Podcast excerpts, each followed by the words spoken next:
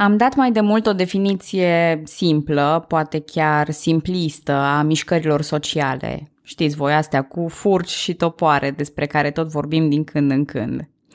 Spunem atunci că o răscoală, dacă reușește să-și atingă scopurile, iar acele scopuri sunt destul de mari la nivel național, atunci ea se transformă în revoluție.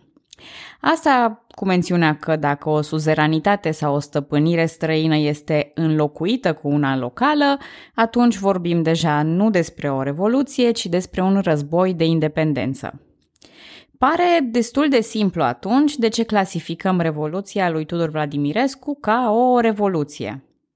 Suzeranitatea otomană nu a fost alungată, dar forma de guvernare a fost transformată de la principi străini fanarioți la domnii pământene.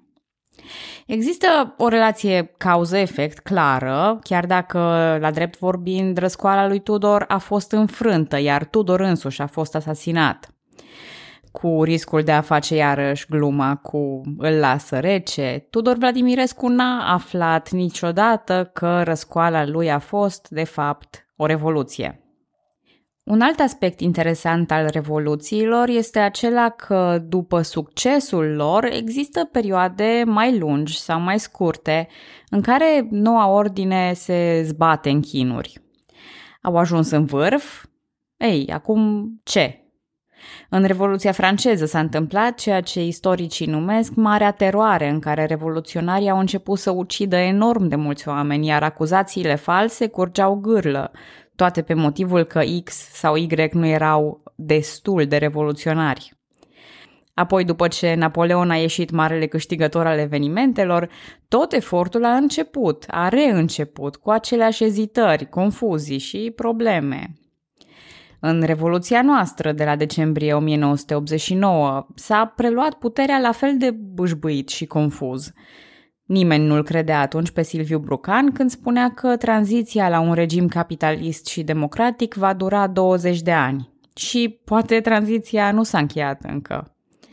Unde vreau să ajung? În mod evident, la Marea Mahmureală de după Revoluția lui Tudor Vladimirescu. Sub egida acelorași probleme tipice de după o revoluție, țările române își încearcă mâna la domniile pământene, legi noi și, ca întotdeauna, la supraviețuirea pur și simplu printre marile puteri vecine. Bună, numele meu este Călina și în acest episod vorbesc despre primele domnii pământene din secolul al XIX-lea, despre continuarea conflictelor dintre ruși și turci și cum afectează asta țările române, dar și despre prima lege organică a acestor țări, precursor al Constituției. După cum spuneam, adesea aceia care câștigă controlul nu știu exact ce vor să facă cu el – sau poate când mai multe partide rivalizează la aceeași putere împotriva unui dușman comun, ele ajung ulterior la certuri între ele.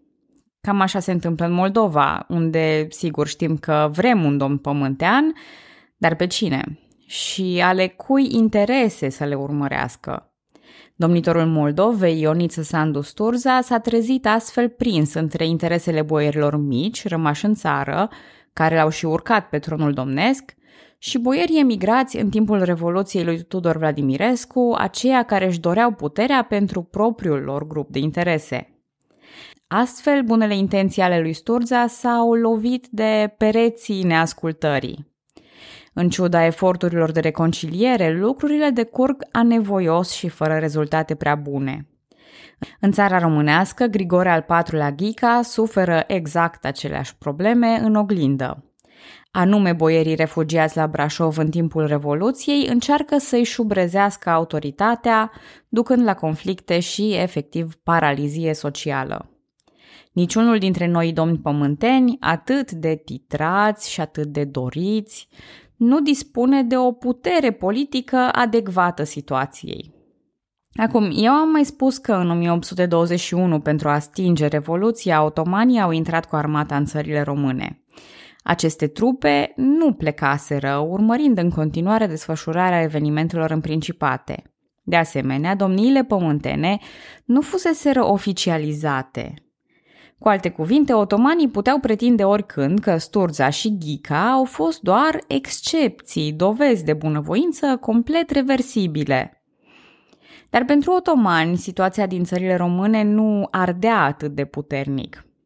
Din potrivă, prin comparație cu Serbia și Grecia, ale căror războaie de independență continuau, cel grecesc chiar și în ciuda înfrângerii lui Alexandru Ipsilanti, în Moldova și în țara românească era chiar liniște și pace. Mai mult, în războiul de independență al Greciei își ofereau acum sprijinul Marea Britanie, Franța și Rusia, iar otomanii, având doar susținerea pașălăcului lor egiptean, erau copleșiți. Pentru a opri sprijinul rus pentru greci, otomanii fac unele concesii și în 1826, la Cetatea Albă, după cum știți, numită în turcă Ackerman, rușii și otomanii semnează o convenție cu efecte mari în ceea ce privește țările române. Convenția de la Ackerman reglementa domniile pământene, stabilind mandate de șapte ani. Boierii erau aceia care propuneau domnitorul, iar rușii și turcii urmau să confirme această domnie. Armata otomană trebuia să se retragă de pe teritoriile Moldovei și ale țării românești, că nu mai era nicio revoluție și niciun motiv pentru a-și continua acolo prezența. Principatele primeau și dreptul la comerț internațional liber, fără controlul otomanilor practicat până atunci. Ba mai mult, controlul asupra porturilor de la Giurgiu, Brăila și Turnul Măgurele urma să fie predat țării românești de la otomani.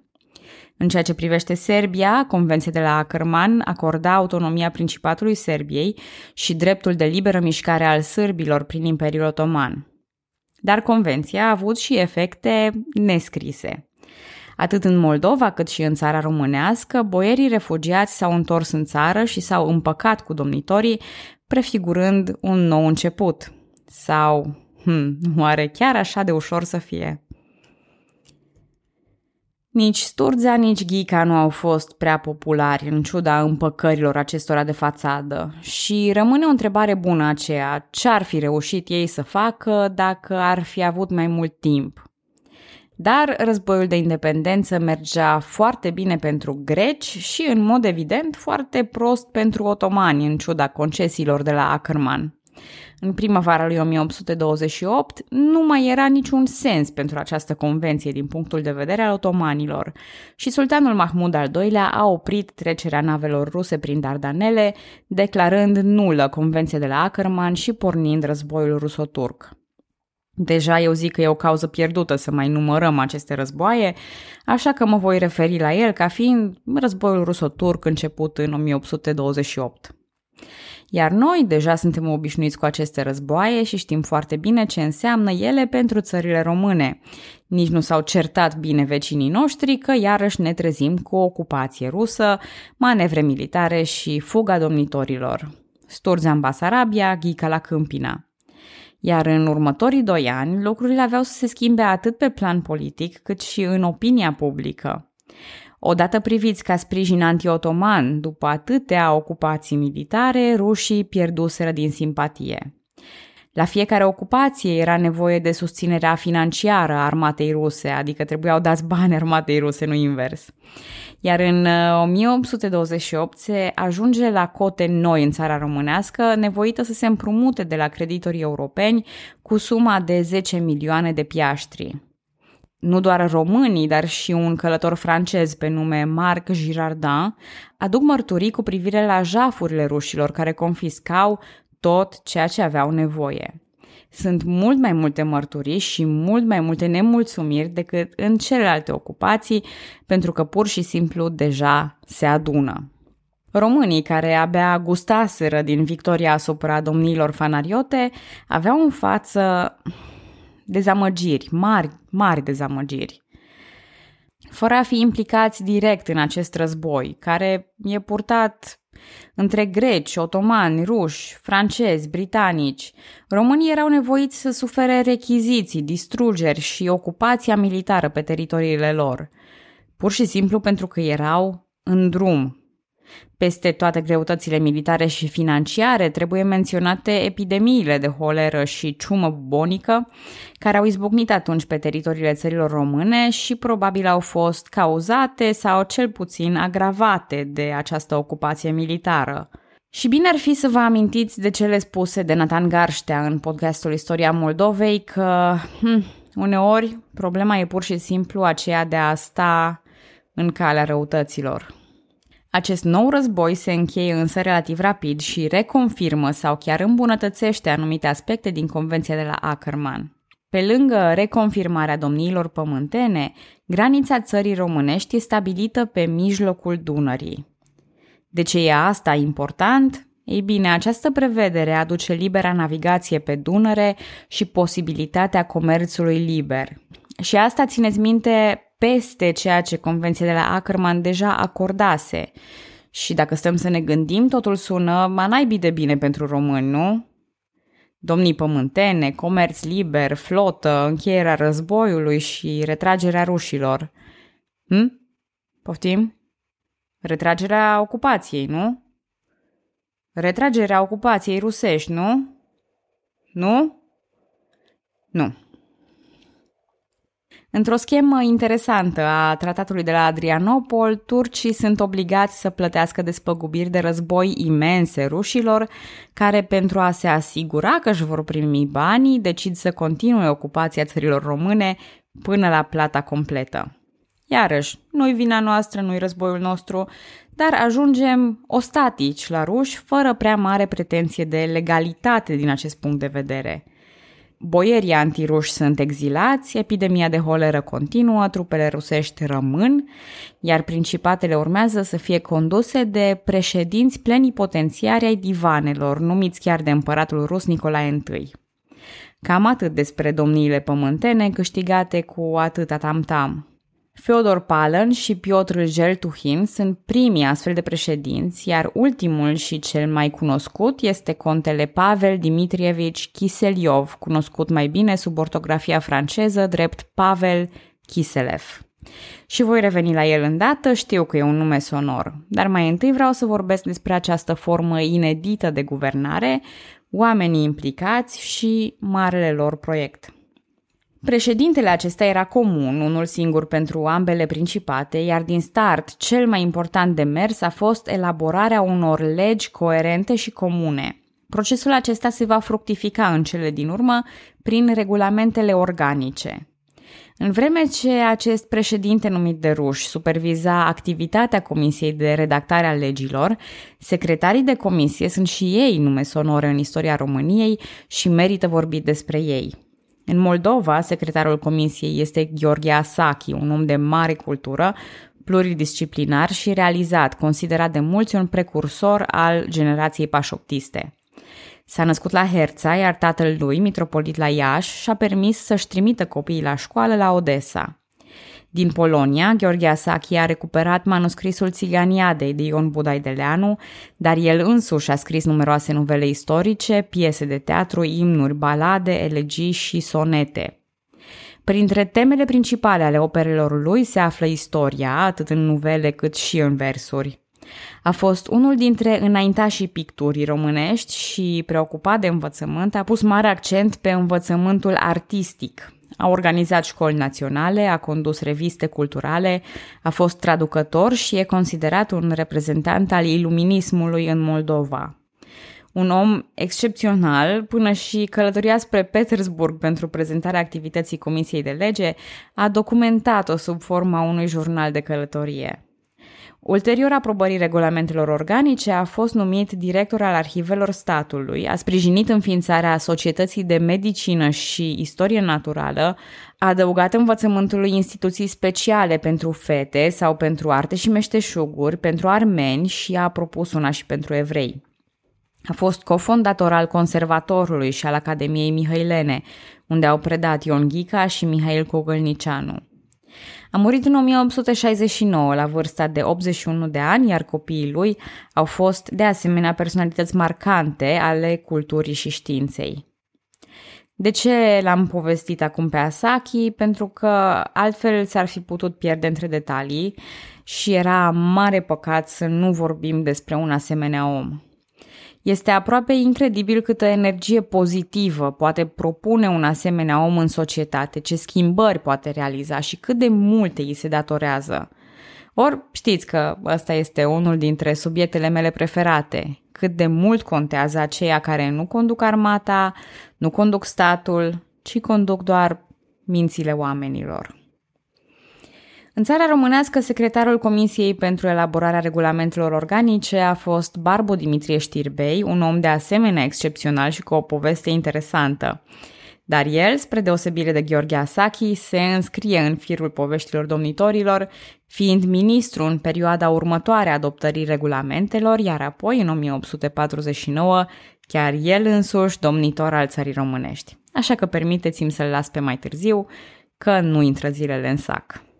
Și dacă tot l-am pus pe știrbei la păstrare pentru un episod viitor, e timpul să-l scot de la încălzire pe unul dintre cei mai importanți reformatori ai societății românești și nu exagerez aici.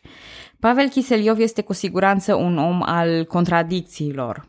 Reprezentant al ocupației ruse, e cunoscut astăzi sub numele de Kiselev, adică în grafia franceză. Subordonat unui țar conservator, anume Nicolae I, el este văzut ca reformator și general strălucit. Deși se învârtea prin cercuri aristocratice și militare înalte, s-a simțit deseori insuficient, spunând că educația lui nu a fost destulă și reproșându-și că singura limbă străină pe care o vorbea era franceza. Autodidact, el a citit mult din filozofia iluminiștilor francezi pe care a apreciat-o, era curios și deschis la nou. Participase la războaiele cu Napoleon, în speță la celebra bătălie de la Borodino. Tot ca un contrast, în carieră s-a remarcat ca fiind un tip cu minte și eficient, dar intrigile din armata rusă nu l-au ocolit deloc, provocând demisii și supărări printre ceilalți comandanți. El a impus studierea războaielor ruso-turce anterioare și reformarea armatei ruse și a modului ei de operare în vederea următorului război, exact acela care a și venit în 1828. Între 1829 și 1834 a condus administrația militară rusă din țările române și a supervizat procesul de elaborare al regulamentelor organice. Mai târziu, în 1856, din postura de ambasador al Rusiei din Paris, avea să demonstreze că nu uitase de micile principate pe care le-a condus, sprijinind unirea lor. Înapoi în 1832 uh, și anume ca să vedem de ce ne sună atât de cunoscut numele lui Pavel Chiselev, s-a construit atunci la ordinele lui șoseaua Chiselev din București și norocul ei a fost că regimul ceaușist, în eforturile de sistematizare ale capitalei, nu a alterat-o, rămânând până astăzi una dintre cele mai importante artere de circulație și legând piața Victoriei de piața presei libere. Mai mult, scăpând de sistematizare, pe șoseaua Chiselev s-au păstrat clădirile antebelice istorice, iar acum este adresa unor muzee, parcuri, ambasade și a Arcului de Triunf. Tot atunci a fost amenajat și Parcul Chiselev, opera unui arhitect peisagist străin de prestigiu și astăzi conținând busturi ale unor mari oameni ai culturii române. În timpul administrației Chiselev, nu doar șoselele și parcurile au fost elemente de progres, ci majoritatea lucrurilor importante s-au petrecut pe plan social. Comerțul internațional a dus la ridicarea pădurii mijlocii și apariția competiției din partea comercianților evrei și austro-ungari. La rândul ei, această competiție a dus la un puternic curent de secularizare opus catolicismului și iudaismului. Porturile nou obținute după tratatul de la Adrianopol, adică Brăila, Giurgiu și Galați, au prosperat, dar creșteri demografice au avut loc și în București și Iași. Chiselev a cerut administrații locale și acorda o atenție deosebită infrastructurii bucureștene, acolo fiind și centrul puterii sale administrative. Însă în mediul rural lucrurile se schimbă în rău pentru țărani care resimt noua presiune comercială sub forma zilelor de muncă. În mod tradițional, asta știm cu toții, exporturile României erau și atunci dominate de cereale pentru care era nevoie de mână de lucru în agricultură. Țăranii, aflați încă într-un regim destul de restrictiv, munceau astfel pentru profiturile boierilor care dispuneau și de unele pârghii pentru a-i controla. Spre exemplu, legile limitau drepturile țăranilor de a-și răscumpăra zilele de muncă în bani. De asemenea, regulamentele organice restricționau folosirea pășunilor, categorizând țăranii în fruntași, mijlocași și codași, care aceștia din urmă nu aveau drept de pășunat deloc. Nemulțumirile țăranilor creșteau și în câteva rânduri au chiar izbucnit răzmerițe locale pe care rușii le-au stins. Dar țăranii au reușit să adune și câțiva aliați printre intelectualii vremii care, sub influența francofiliei, a iluminismului și a școlii ardelene, au început să folosească termenul de națiune. Astfel, intelectualii au început să considere țăranii ca fiind parte din aceeași națiune și să exploreze problemele lor, să arate interes, să-și dorească soluții. Se vorbește acum despre Dacia, despre originile latine ale românilor, iar educația preponderent grecească e înlocuită cu una românească. Sunt aduși profesori români din Transilvania, se publică ziare și reviste românești, iar eforturile lui Gheorghe Lazar în țara românească și ale lui Gheorghe Asachi în Moldova duc la consolidarea acestui sistem de învățământ nou. Chiar și pe plan militar, rușii încurajau formarea milițiilor românești, prima astfel de trupă fiind înființată în 1831 și condusă chiar de Pavel Chiselev. Ce urmăreau rușii prin aceste reforme și încurajări? Pur și simplu, fidelitatea boierilor și domnitorilor, care, gustând din libertate, să fie destul de recunoscători, dar și destul de puternici împotriva boierilor mai conservatori.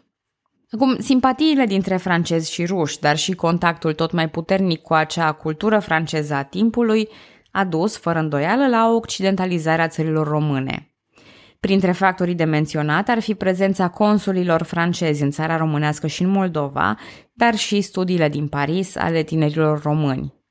Noul model cultural care încuraja pe deplin naționalismul era ca o gură de apă rece unui popor însetat. Regulamentele organice în sine erau aproape identice, cu diferențe doar în ceea ce privește bugetul și restricțiile privind forțele militare. Oricum, noi știm că urmează Revoluția de la 1848 și Unirea din 1859, dar putem vedea aici în tocmai fierberea, zbaterea noilor curente de opinie ce vor răbufni mai târziu. Aș merge mai departe cu o ipoteză. Auzim destul de des aceea că pacea de după primul război mondial nu a fost o pace propriu-zisă, ci un simplu armistițiu până la începerea celui de-al doilea război mondial. Eu cred că situația e similară și aici. Revoluția lui Tudor Vladimirescu nu s-a încheiat. Dacă perioada următoare e Marea Mahmureală de după o noapte de beție, românii se pregătesc să bea și în următoarea seară, mai mult și mai tare. Și pentru că abia m-am întors din concediu, iar starea mea de spirit e ceva mai bună decât la finele seriei despre Tudor Vladimirescu, aici am să închei și acest episod. E 1834, iar rușii se pregătesc de retragerea din țările române. Veți vedea că alegerile libere nu vor fi tocmai libere, iar degiversările dintre ruși și turci vor duce la noi probleme și scandaluri pentru principatele dunărene, despre care vorbim acum, ați văzut deja, la pachet. Dar, cu toate acestea, tind să cred că aici și acum e un moment de optimism. Exact momentul acela din Mahmureală când ne lasă ușor durerea de cap și suntem gata să o luăm de la capăt. Vedeți că o fabrică de bere trebuia eu să fac, contract de sponsorizare. Hmm. Pe data viitoare. Și, dincolo de glume, doamne, beți responsabil. Ar fi culmea să vă învăț fix eu la prostică, eu cu minte.